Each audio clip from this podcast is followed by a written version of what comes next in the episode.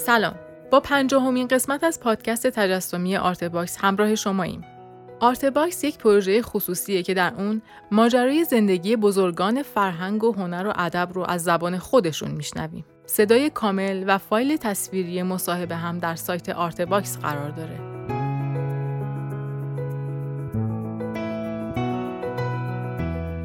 در این پادکست ابراهیم حقیقی درباره گرافیک، سنت و مدرنیته با ما صحبت می‌کنه. ازتون دعوت می‌کنم تا با هم بخش دیگه ای از این تاریخ شفاهی رو بشنویم.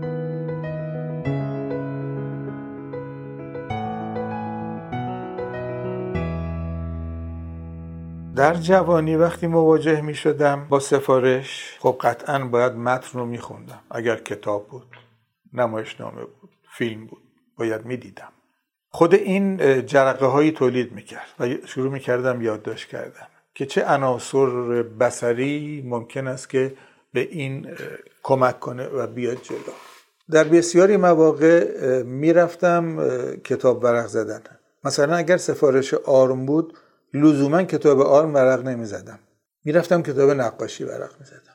اگر پستر بود می‌رفتم مثلا کتاب عکاسی ورق می‌زدم. در حین این نگاه کردنه ذهن فعال می‌شد و یک چیزهایی درونش قطعا تولید می‌شد. شوخی نپندارید. شب که میخوابم هنوز هم و میخوابیدم اتود کردن ها آغاز می‌شد. یعنی وقتی که کمی این استراحت اتفاق میافتاد تا قبل از اینکه خوابم ببره دیگر می‌دانستم که صبح بلنشم باید چه تصویری بکشم.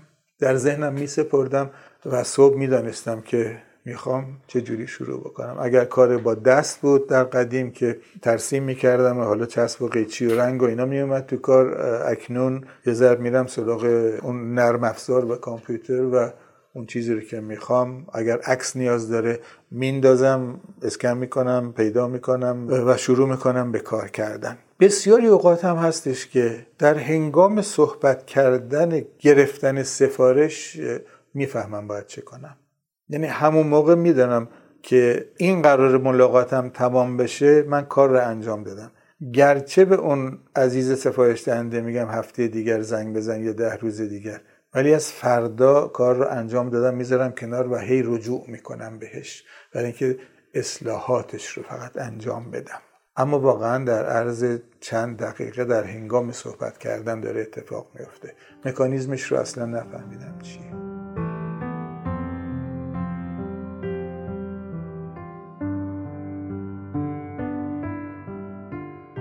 همیشه نسبت به سفارش یا گفتم می‌کنم یا گفتم نمی‌کنم. اگر درون ذهنیات دوست داشته های من و آینده نگرم که مفید باشه مفید از جانب تعریف خودم باز. قطعا میپذیرم. حتی اگر قرار باشه هیچ دستمزدی نگیرم که بسیاری وقتا نگرفتم. حتی اگر قرار باشه که دستمزد بسیار پایینی بگیرم. حتی اگر قرار بشه مثل علی کوچول برای دوازده تا فقط تلق بگیرم به جای دستمزدم و تلقارم هنوز دارم. در قبال اگر مواجه بشم با سفارشی که اصلا در جنسیت تفکرم نیست یا اون رو باز بنابر اعتقاد خودم در گونه سخیفی میپندارم توهین نمی‌خوام بکنم. میگم در پندار خودم. میگم من نمی‌تونم. میگم من وقت ندارم. میگم من نمی‌رسم. گاهی اوقات که خیلی اصرار می‌کنن رقم بسیار بالا اعلام می‌کنم. خیلی بالاتر از اون چیزی که هر کسی ممکنه بگه که خب میگن نه ما نمی‌تونیم اینو بدیم و میگن من, کمتر از این نمی‌گیرم و قطع میشه. بزرگترین مشکلی که در حرفه ماست یا لاقل برای من هست سفارش دهنده است. نه همه سفارش دهنده ها. سفارش دهنده ناآگاه یا عضو می‌خوام. گاهی نادان. برای دانشجویانم تعریف کردم. این تعریف رو هنوز هم می‌کنم. یک گرافیک در حوزه ارتباط تصویری واقع شده. بخشی از رفتارهای گرافیک هنرمندان است. هنره. گرافیک به طور کلی هنر نیست. این جعبه دستمال کاغذی هنر نیست. یک طراحی جعبه دستمال کاغذی است که باید بفروشد و بیشتر بفروشد. لزوما هر چیزی که دارای رفتار زیبا شناسان است نمی‌تونیم هنر تلقی بکنیم یا نامگذاری بکنیم. اجازه بدهید بگذره ممکن است این دستمال کاغذی رو های بعد ما فرهیختگان ما یا تعیین کنندگان ما یا کسانی که لایق هستن یا جامعه ما بگه بله اون دستمال کاغذی هم می شود هنر تلقیش کرد و بردش توی موزه. گرچه اینم اینقدر دچار اختشاش شده که من تردید دارم. من تردید دارم نسبت به تمام کارهای اندی وارهول که مثلا آیا هنر هستند؟ من میگم نه. اونجا رو در حوزه هنر کمتر جرأت می‌کنم اما در حوزه گرافیک قطعا اینو با جرأت میگم. از این طیف وسیع طراحی بلیت اتوبوس و سینما و تئاتر بگیرید تا بیاید تبلیغات و بروشور و کتاب و همه رو بگذارید تا پوستر. هرچه به این طرف نزدیکتر میشیم اینا ظرفیت هنری شدن رو بیشتر دارند. برای که اتفاق هم افتاده. وقتی که از زمانش میگذره که شما تاریخ اجرا و مکان و اینها رو ازش پاک کنید پستر پاورجایی است و اثره. یعنی دیگه ارتباط اطلاع دهندگیش رو از دست داده بلکه گونه دیگری داره ارتباط با جامعه یا با خاطب برقرار می‌کنه. دارای یک تجلی شده آن چیزی است که هنر داراست. اما همه پسترها که اینطور نشدند که میلیاردها پستر در طول این سالها تولید شده. بخش کوچکیش به موزه راه پیدا کرده. بخش کوچکی از پسترهای مکتب لهستانه که الان مشتاق داره و کلکسیونر داره و دنبالش هستن. تعدادی از آثار مرتضا ممیز هستش که وارد موزه ها شده و ثبت شده در تاریخ و بسیاری طراحان معتبر دیگر خود ما. اما لزوما نگیم که گرافیک هنر است.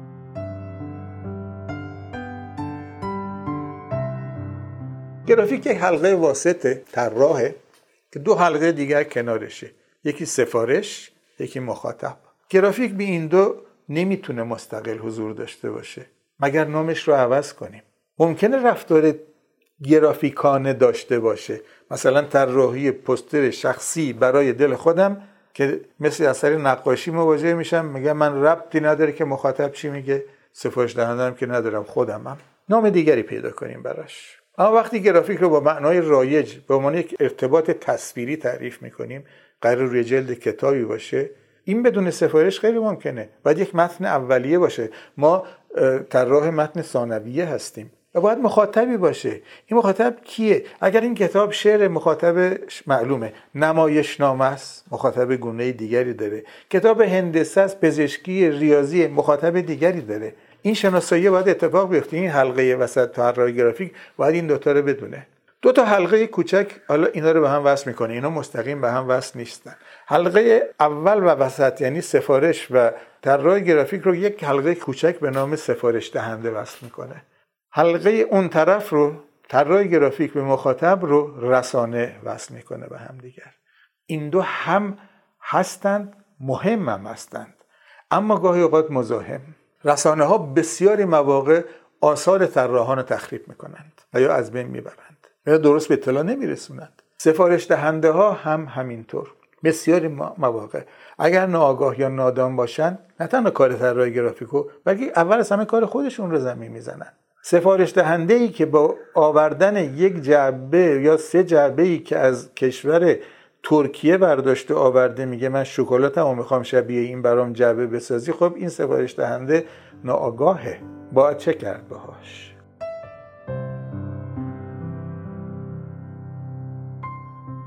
هنر مدرن پاش روی شانه هنر سنتی یعنی باید به اون نگاه کرده باشه و از دلش در اومده باشه. اون هنر مدرنی که به مدرنیته اروپایی نگاه کرده هنر ملک ما یا فرهنگ ما نیست.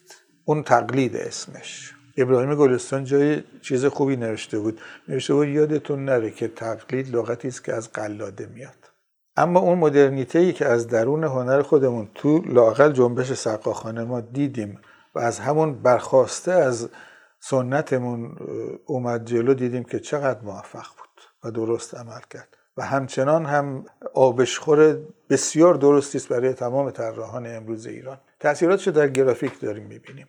تمام اون کارهایی که دوستان به نام تایپوگرافی دارن می‌کنن ما در آثار پیلارام و مافی و احسایی می‌تونیم در اون دوران نقاشیشون ریشه یابی کنیم. سنت رو نه باید نف کرد نباید کنار گذاشت. بلکه باید از آموزه هاش آموخت و مدرن بود.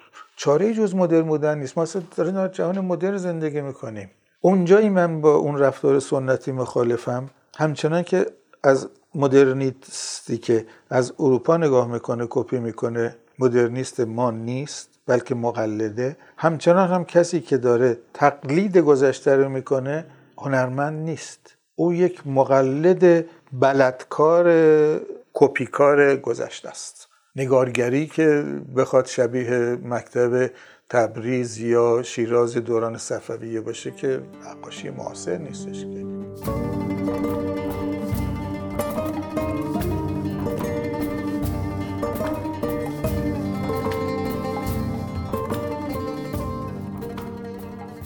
ابزار نوین همیشه تأثیر گذار بوده. اصلا معماری نوین جهان و معاصر جهان اول از همه از نمایشگاه جهانی که در آمریکا اتفاق افتاد بروز پیدا کرد. برای اینکه اولین بار موفق شدن که سازه های فولادی رو بسازن و شیشه رو به ابعاد بزرگ تولید بکنن. کارخانه این رو داد. مثلا آقای ایفل برج برای این می‌سازه برای اینکه تونستن تیراهن رو با ابعاد بزرگ درست بکنن و اینکه با پیچ و مهره بتوانن این رو سرهم بکنند. شاید هم می‌خواست اثر هنری درست بکنه ولی بسیار مخالفت شده بود. حتی تا نیمه هم که رفته بود. معروفترین آرتیست های فرانسوی نسبت بهش نامه اعتراضآمیزشون موجوده به شهردار وقت. بتون وقتی که رایج شد از درون تکنولوژی ساخت بتون اومد که بعد ساختمان های بتونی درست شد. بعد هنرمند بزرگی مثل لوکوربوزیه موفق شد که با بتون شاهکار بسازه.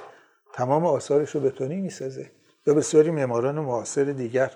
این ابزار که من جمله دوربین های در دسترس سبک وزن با حافظه بالای دیجیتال هستند در هنر تاثیر گذاشتن و مکانیزم های نمایششون فکر می‌کنم هنوز زود راجع به اینها قضاوت بکنیم که جایگاهشون کجاست.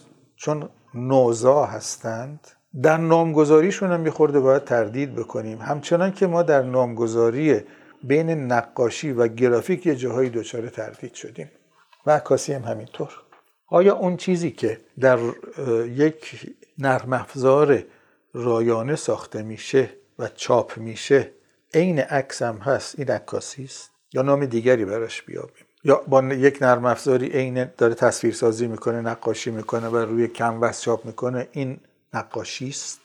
یا حتما این عمل باید اونجا اتفاق بیفته.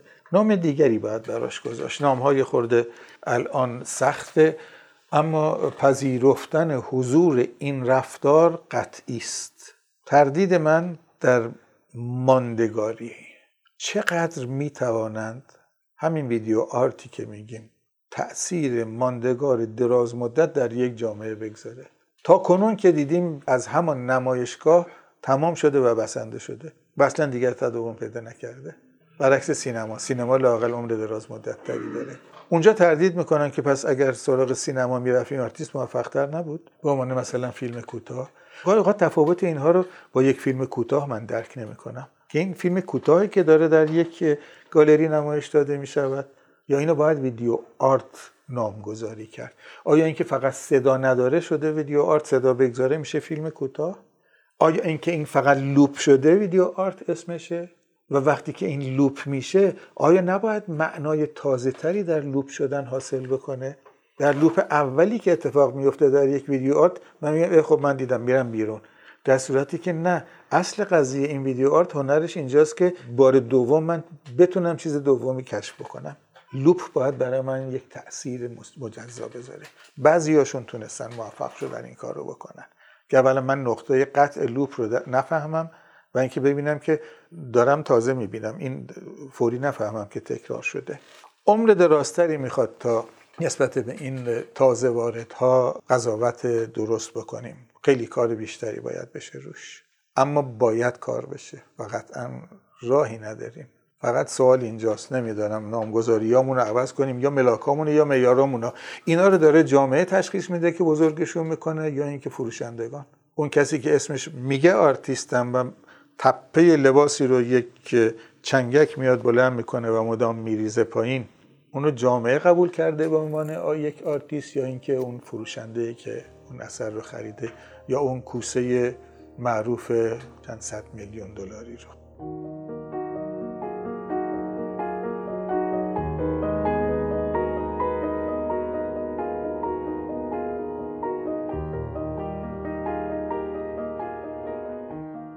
بعد از دوران سقاخانه به نهایت آستراکسیون هم حتی در بسیاری از نقاشانمون رسیدیم.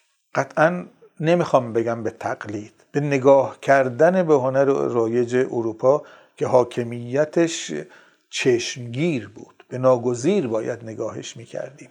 آنچنان که از طریق معماری هم وارد شد. ما در معماری بون خطاهای بیشتری کردیم که آسیبهای بیشتری می‌زنه. ساختمانهای فولادی و شیشه‌ای شیشه های بزرگ. اونم برای تهران که بعدا شهرهای دیگرمون هم کپی کردند. برای تهرانی که تابستانهای گرم داره. و همیشه آجر بهترین مساله بود. چرا گذاشتیم آجر از دست بره؟ متریالی به این زیبایی و در دسترس کشور خاک و با بهترین ایزولاسیون گرمایش و سرمایش حالا اگر اینها ناگزیریه اما در حوزه های دیگر فرهنگیمون باید بگردیم ببینیم که چرا و چگونه این اتفاق افتاد؟ بخشی از تقصیر رو من همچنان در آموزش می‌بینم. اونجا اتفاق نیفتاد. من خودم زمانی که دانشگاه بودم آقای تناولی هم تشریف داشتن. معلم بودن ایشون. من دانشجو بودم. خود ایشان که ایراد می‌گیرن میگم چرا کاری نکردید که همین چیزی که میگید و تدریس بشه؟ مجسمه سازی که دنبال هویت ایرانی باشه. باید آموزش می‌دیدن دانشجویان که بیان این رفتار رو بکنن دیگر.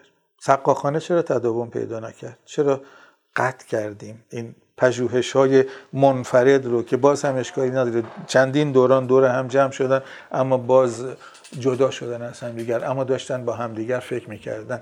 اگر نه کنار یکدیگر اما تک تک داشتن فکر می‌کردن.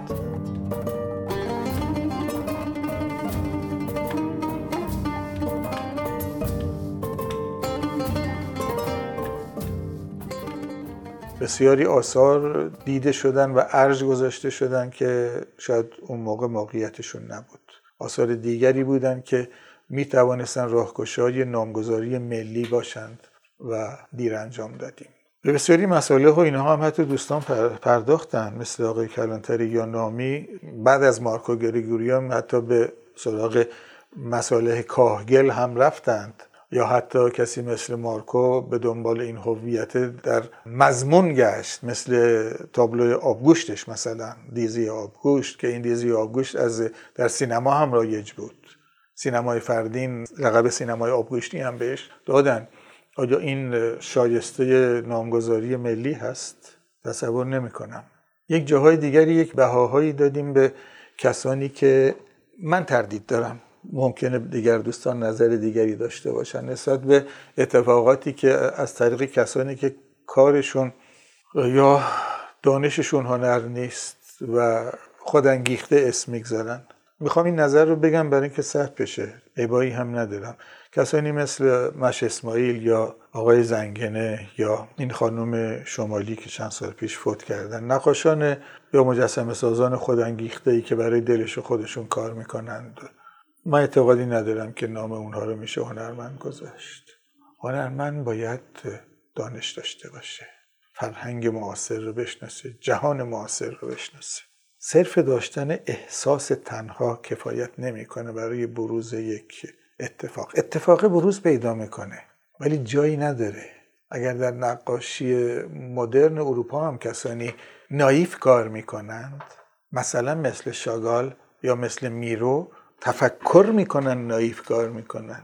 نه اینکه بچگان نقاشی بکنه بعد همه خریدارش بشن. که من با گل بازی کنم بلد بشم بپزمش به عنوان اثر هنری شما من رو بزرگم کنین بذارینم رو تاخچه. از این اتفاقات برای در این میان برای خیلی ها هم افتاد که هنوز هم آثارشان کپی هاش و رایجه و دارن گران می‌خرن. و میفروشن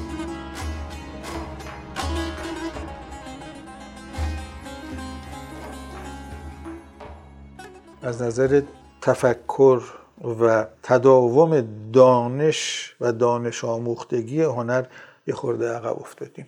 مدرسه های خصوصی بهتر کار می‌کنن تا دانشگاه ها برای این موضوع. تصورم که در همون دوران برهه یا بحرانی هستیم که بین اون مدرنیته که در جهان یا بیشتر اروپا و آمریکا رایجه چون الان نیویورک داره این نمایندگی رو می‌کنه و اون در حقیقت رفتار کهن سنتی تقلیدگرا در حقیقت باندیم چیزی که داره متاسفانه حاکمیتش رو اینجا هم آغاز می‌کنه از طریق دلال ها و فروشنده ها مکانیزم خرید و فروشیه که داره تحمیل میشه. اما این دوران رو باید بگذرونیم برای اینکه هیچ چاره ای نداریم. چیزی که خوشبختانه جا افتاده که نداشتیم حضور گالری هاست. اینکه الان آرتیست میدانه که کارش از طریق گالری باید به نمایش بگذاره و به فروشندگان برسونه. دیگر اون دوران من چند سال میگه که شروع کردم به گالری دیدم؟ وقت 45 سال تصور بفرمایید. سال 47 اولین نمایشگاهی که رفتم نمایشگاه گالری خانم سیهون بود در خیابان شاه سابق جمهوری. پنج تا گالری بیشتر در تهران نبود. الان آماری که وزارت ارشاد داده 4000 گالریه. بگیریم نصفشون معتبرن. بگیریم 500 تاش کار می‌کنه. بازه 500 تا بازه. توش اثر گذاشته میشه. سواد بصری مردم بالا میره. هنر جاشو باز می‌کنه. این جزء اون بخش امیدوارانه و نگاه کردن و آرمانگرایی هایی که همیشه داشتیم می‌تونه باقی بمونه.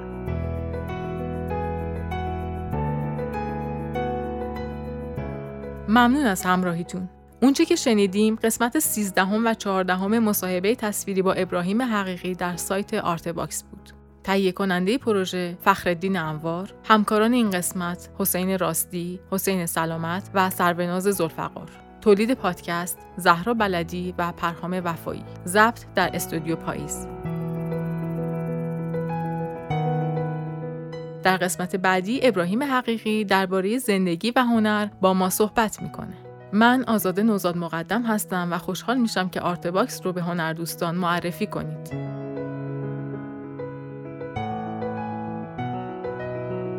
وبسایت ما artbox.ir